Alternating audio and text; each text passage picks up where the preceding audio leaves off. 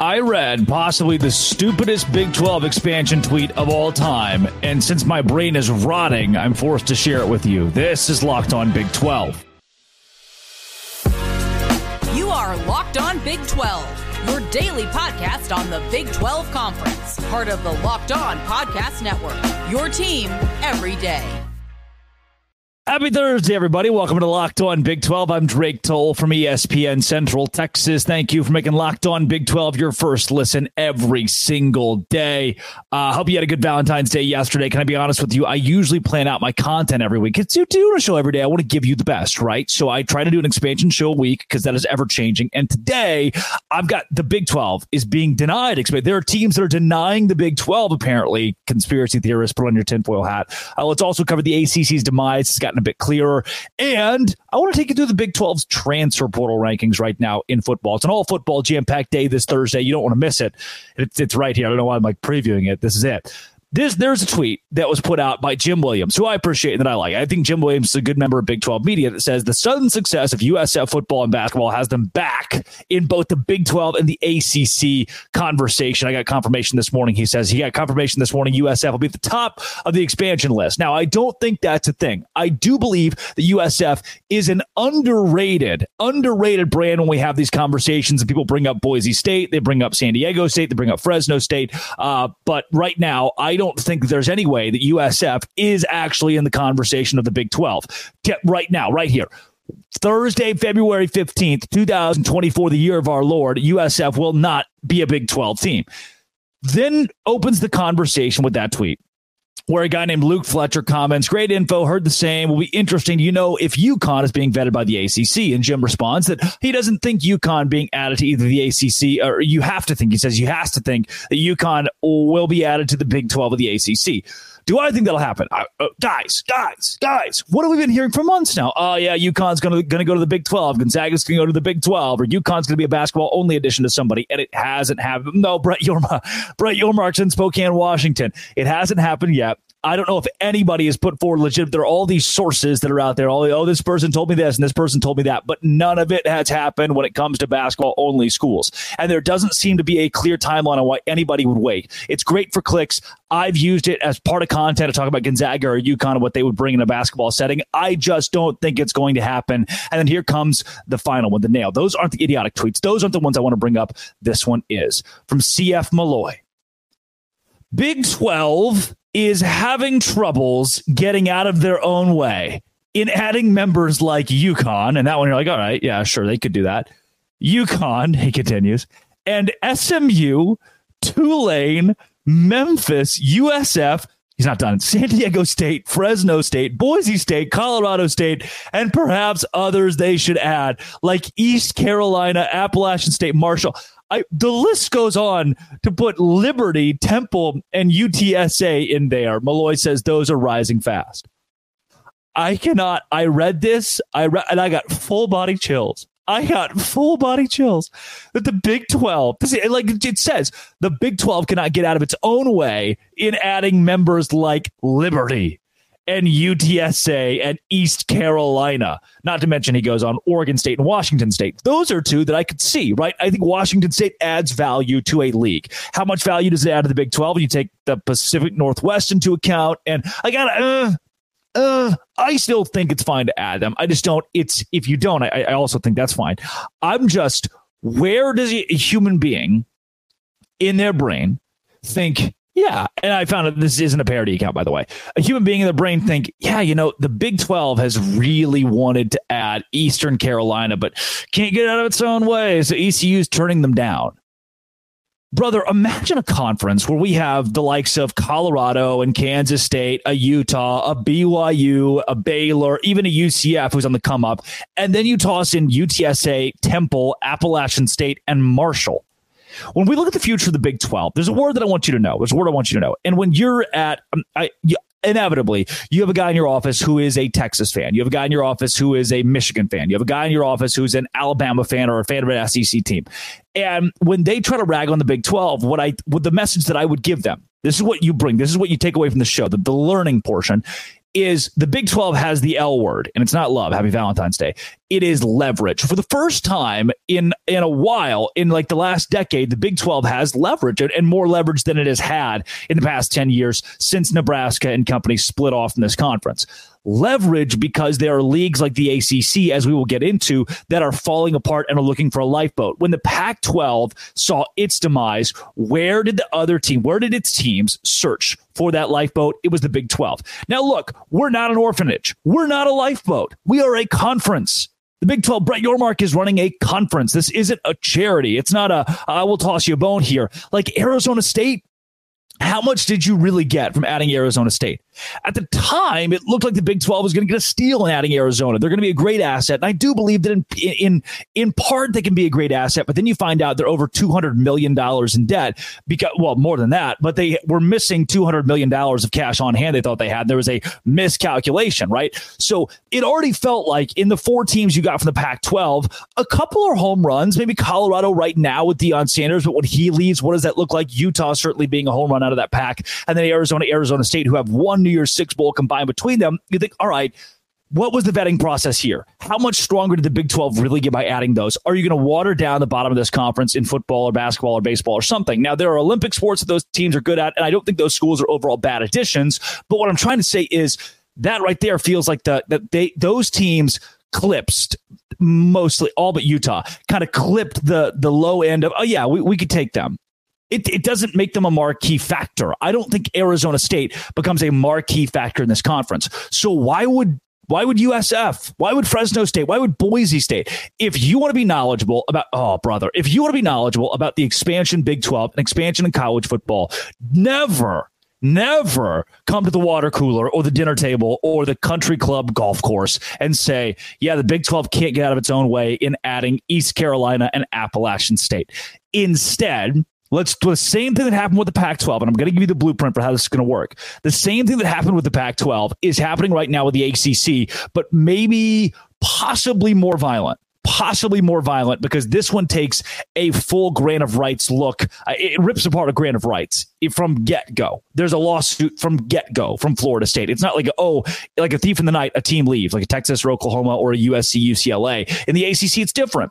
So now I think we turn our attention to that conference and see what plays out. I'm going to dive into that. If someone tells you that UTSA and the Big 12 were in talks, but UTSA turned them down, or that the Big 12 can't get out of its own way in adding these teams, they are wrong.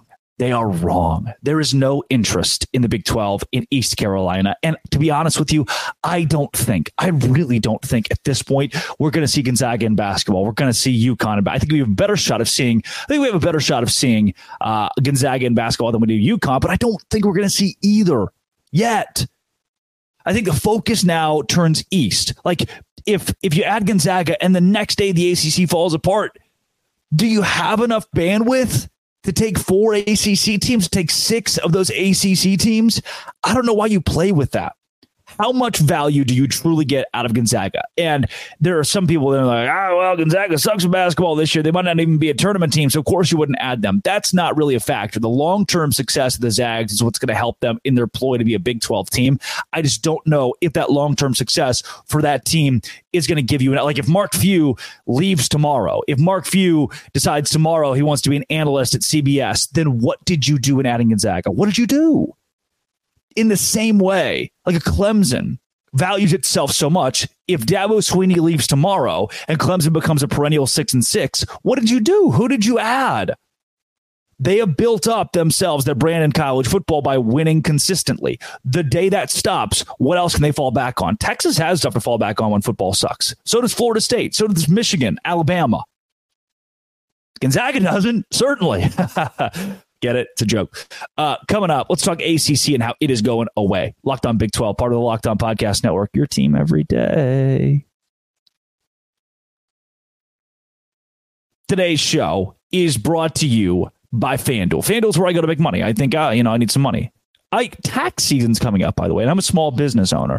Not only do I do the Locked On Big 12 thing and the Savannah Bananas Party Animals thing, but also I do the small business owning, and I need a little extra cash. FanDuel's helped me out with that because I can bet on Big 12 basketball. I go in and I say, I think Kansas is going to win tonight. And then Kansas wins and I get money. Or I think Houston's going to win tonight and they win and I get money. Well, not tonight, but you know, like most nights. Right now, new customers get $150 in bonus bets with any winning $5 bet. It's $150 if your bet wins.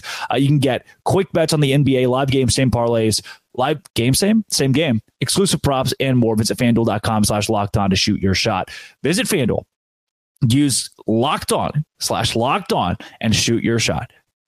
FanDuel is the official sports book partner of the NBA. The ACC is going away. The ACC is going away. And the catalyst for this is maybe less so Florida State and more so ESPN. This is, again, the Big 12 is in a position of leverage here. We can have this conversation because the Big 12 is strong as it's been in the last decade with its new additions. And it also looks strong in the near future. Like with the Big 12 has more teams ranked in ESPN's way too early college football top 25 than the Big Ten. So not only do things look strong from like a brand standpoint and the conference has a cohesion, but the teams are also good right now. You go to the ACC and things aren't happening quite like that. And maybe even more so, they are falling apart because ESPN doesn't exactly want the product the way that these schools were led to believe they did. Remember when we talked about a couple of months back? And by the way, I love the Locked On ACC guys. Like I love Kenton Gibbs. I think he is so nails. I listen to that show and it's great, but I hate to say it. I don't know how much longer that show has. And Kenton Gibbs could be a great co-host of Locked On Big 12. I'm inviting him right now.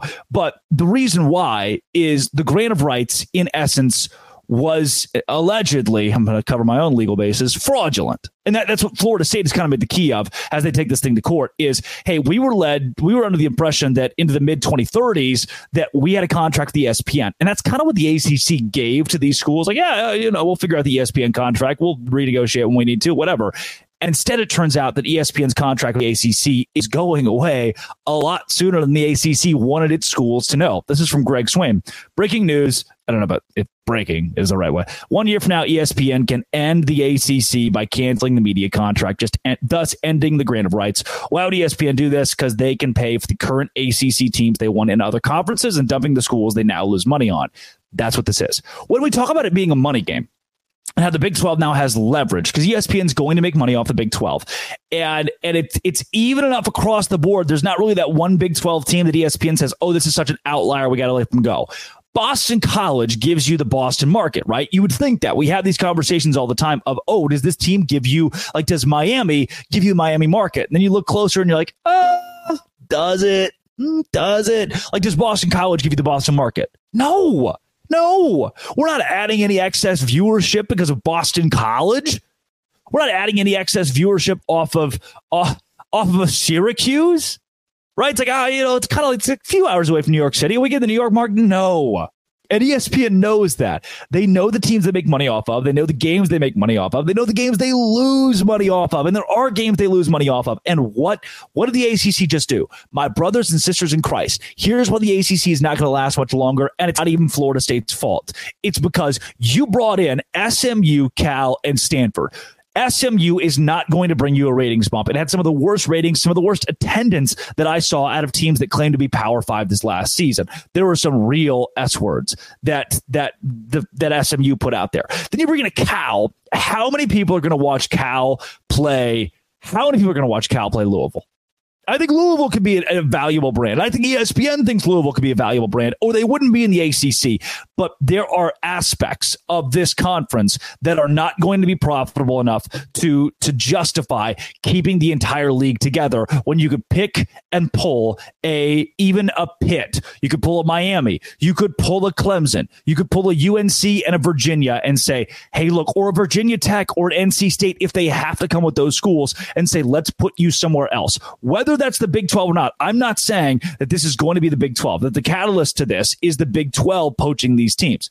It very well could be. I believe there's a scenario in which that happens. But overall, it's going to be somebody. Even if it's not the Big 12, it's the SEC. It's the Big Ten. It's money.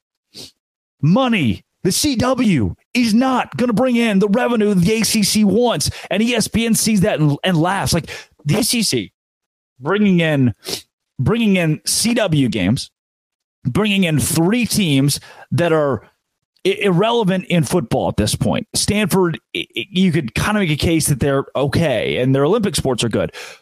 Those three from out west now playing in the East Coast Conference, the Atlantic Coast Conference.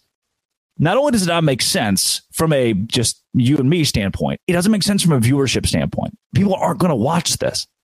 And now, where these schools were led to believe that ESPN was signed on through 10 years, 2030 something. Now that's gone away.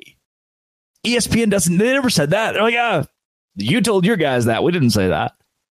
And Florida State exposed all this. Now we know, it was 6 months ago. It was like, this thing could fall apart because the ACC doesn't have the staying power. It thinks it does. The power brands want out. And those two things are true. But now we know even more about how the ACC is falling apart right before our eyes. And if you were the Big 12, the same way the Pac-12 fell apart, if you're the Big 12, you go and get the brands that you can get. ESPN is going to be the one that helps fund this. They're going to be the one that says, we could use the viewership numbers of North Carolina somewhere else better than we could in the ACC. ESPN doesn't have any allegiance to the ACC. Honestly, I bet they're not very happy with them because the leadership of that conference effectively lied to its teams, allegedly, about ESPN's contract and how it signed on with the conference. What, you wouldn't like that if you were ESPN? In essence, I think what's happening with the ACC is going to be more dramatic than what happened with the Pac-12 because the legal situation is going to be so heavy up front, and you're going to see not just a mass exodus, but the death of 4 to 6 of these sports programs. Death as in the same treatment that Washington State and Oregon State are getting right now. That's inevitable. It's going to happen. SMU is going to be one of them. You burned your bridges and jumped onto the Titanic.